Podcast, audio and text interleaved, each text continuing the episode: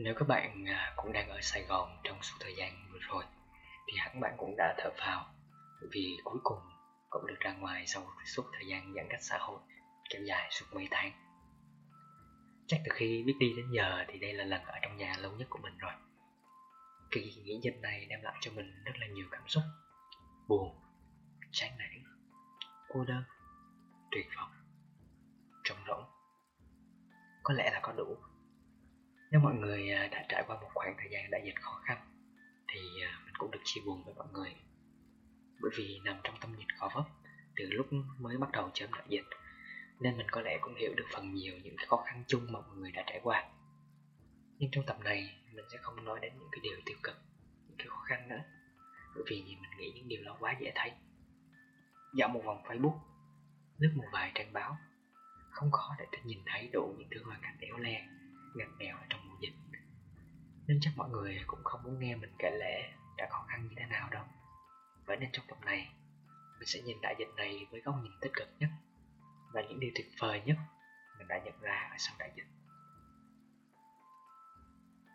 Trước đợt Sài Gòn bước vào giãn cách theo cái phương châm mà ai ở đâu ở yên đó, mình còn nhớ đó là vào khoảng thứ hai tuần sau là bước vào giãn cách.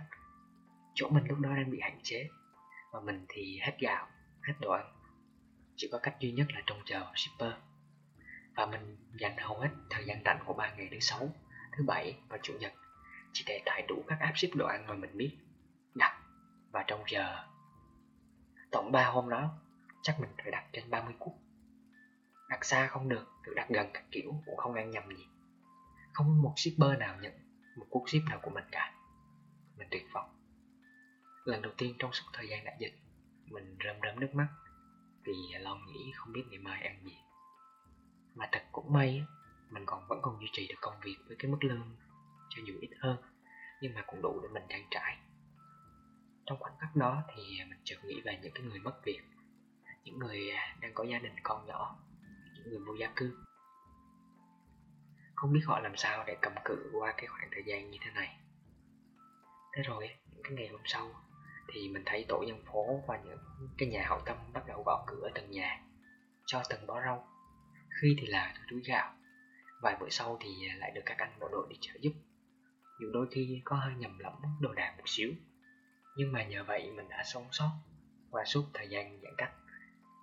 Và mình nhận ra thì là mình không hề cô đơn, dù là trong cái tình huống khốn cùng như thế này.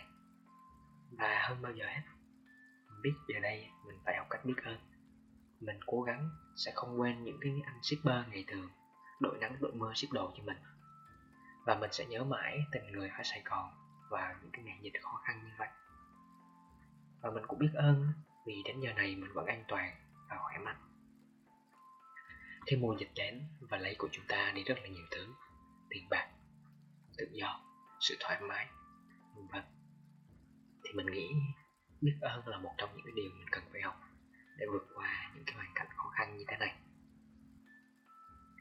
Những cái ngày dịch thì mình cũng có nhiều thời gian rảnh. Mình lướt facebook.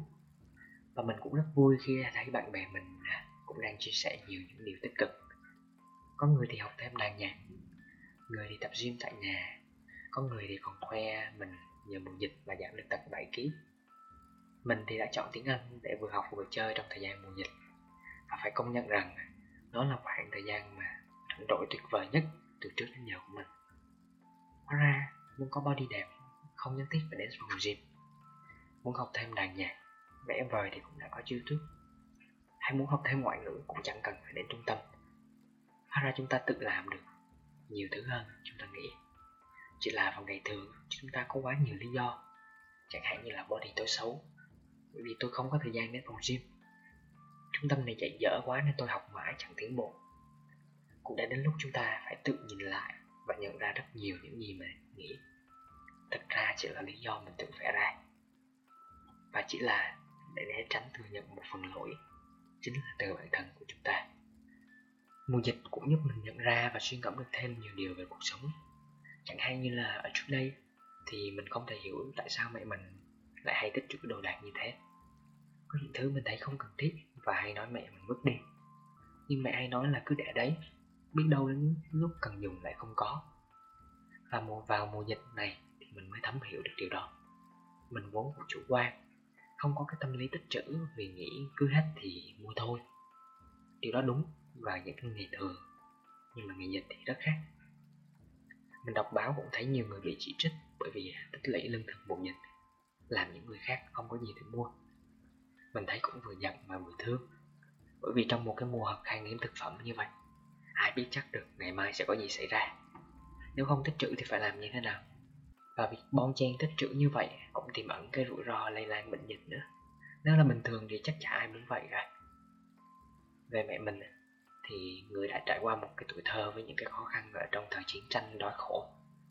Ăn chưa hết bữa nay đã phải lỡ vội lo buổi sau, nên cũng khó tránh được mẹ hay lo xa, tích trữ.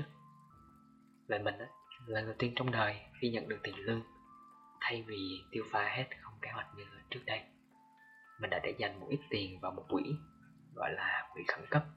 Mình biết nó sẽ cứu mình vượt qua một cái khó khăn bất ngờ ập tới trong một ngày nào đó. Có một điều mình rút ra được đằng sau quyển sách đi tìm lẽ sống. Nếu bạn tìm ra được ý nghĩa của những việc mình đang làm, bạn có thể sẽ vượt qua được mọi nghịch cảnh của cuộc sống. Mùa dịch thực sự rất là khó khăn, nhưng cuối cùng